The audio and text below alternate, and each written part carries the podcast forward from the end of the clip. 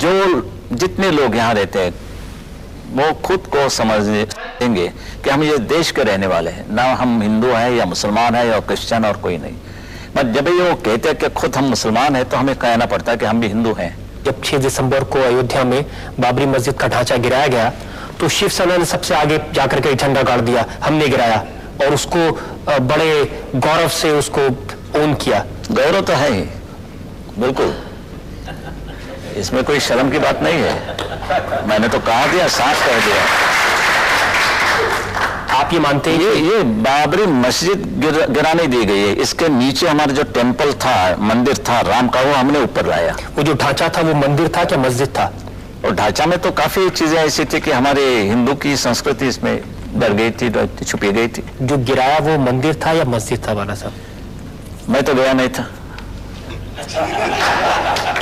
और इसके लिए ऊपर क्या था नीचे क्या था मुझे इतना तो मालूम है नीचे हमारा मंदिर था। और कहीं पोर्शन था वो हिंदू संस्कृति की एक सिंबॉलिक बात थी। लेकिन लोग क्या थे शिवसेना का तो वहाँ एक भी आदमी नहीं था। ना ऐसे कैसे वो नहीं तो बड़ी शर्म की बात है। वैसा तो मैं चाहता हूँ कि ये मुसलमान भी हमारे साथ शामिल हो जाए इस लड़ाई में मिशन में। कोशिश तो यही होनी चाहिए कि सब लोग साथ मिलकर के लड़े। कोशिश तो करते रहते हैं। कोशिश हमारे शंकरराव जी भी कर रहे हैं। शांतता कैसे रहेगी? सुव्यवस्था कैसे रहेगी? फिर भी हम बम फटते हैं। क्या करें? और जब बम फटते हैं उसके बाद में जो राइट होते हैं उसमें शिवसेना का हाथ रहता है। हाथ में पाँव रहता है। फिर आगे सुप्रीम कोर्ट का ऑर्डर था। सुप्रीम कोर्ट छोड़ दीजिए। वो कोर्ट नहीं ना मानता। उन्होंने क्या कहा था? सुप्रीम कोर्ट ने ये कहा था वो न्यू कंस्ट्रक्शन नहीं होना होगा। तो हमने ठीक है कंस्ट्रक्शन कहाँ गया? उधर कंस्ट्रक्शन नहीं हुआ डिस्ट्रक्शन हुआ। अभी क्या चाहिए? हमेशा ये वकील लोग कहते हैं भाई इंटरप्रिटेशन ये होता है। तो हमारे भी इंटरप्रिटेशन ये है कि हमने कुछ भी कंस्ट्रक्शन नहीं किया हमने डिस्ट्रक्शन किया। तो कानून को आप अपने हिसाब से मोड़ कानून क्या होता है? पहले तो मिलता था अभी तो खरीद करना पड़ता है। अगर आप चाहें कि जो दूसरे लोग हैं वो कानून को माने तो सबसे पहले तो दूसरे का मानना कितना पड़ेगा। ये देश में है वो देखना पड़ेगा।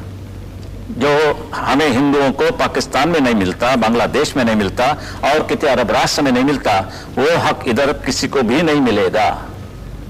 नहीं मिलेगा। जो हिंदू धर्म है उसको तो बहुत सहिष्णु माना जाता है ना बहुत पेशेंस वाले माने जाते हैं। वो मूर्ख होना था उनका।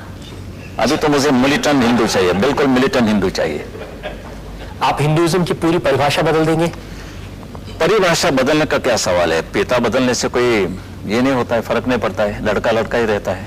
क्योंकि ये जो पाँच हज़ार साल पुरानी संस्कृति है जो पूरे दुनिया में जो रेस्पेक्ट है हिंदुइज्म की एक हिंदू की वो इसलिए है कि हिंदू सहिष्णु है पेशेंस है शांति से रहता है ज़बरदस्ती अपना धर्म किसी यही चीज़ हमें बड़ी मंगी पड़ी। यही चीज़ हम नहीं मानता। अभी ज़रूर उठना पड़ेगा खड़ा रहना पड़ेगा। पाँच हज़ार साल की बात मैं नहीं करना करना चाहता हूँ मगर वो जो है वो है। मैं प्राइम मिनिस्टर बनता तो ये सवाल भी नहीं उठता। मुंबई आपके नाम से कांपती है। आप इस बात को मानते हैं? कांपना ही चाहिए। शेर को डरे नहीं तो क्या चूहा को डरे? तो ठीक है।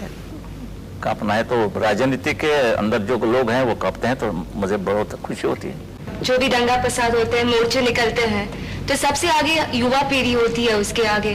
तो आप यूथ को क्या मैसेज देना चाहेंगे? Be militant be militant yes क्योंकि अभी युवा की स्थिति दिल्ली में कैसी हुई तो आपको मालूम है। बेचारे बिट्टा बच गया। और वहाँ तो दिल्लीश्वर बैठते हैं। शंकरराव चौहान वहाँ होते हैं पायलट होते हैं नरसिम्हा राव भी वहीं वहीं बैठते हैं। और बम फट जाता है। और जब ये कानून हमारी हिफाजत नहीं करते तो आप क्या करोगे? और औरतों के ऊपर बलात्कार हो रहा है। कानून क्या कर रहा है? Nobody is moving freely in this country everyone is under tension आप भी टेंशन में होंगे। भाई क्या, इधर तो बम नहीं फटेगा, इधर तो कुछ नहीं होगा। यानी क्या, ये क्या जीवन है तुम्हारा? और इसके लिए मेरे मेरे मन में जो तूफ़ान आता है, ये आता है कि मैं बड़ो कड़वा बात करता हूँ, कि मैं बर्दाश्त नहीं कर सकता हूँ। क्या आप हथियार नहीं लेंगे? तो भी मर जाने वाले हैं। गवर्नमेंट के हाथा- हाथों हाथों में हथियार है तभी भी हम मर जा रहे हैं। तो कैसे करें?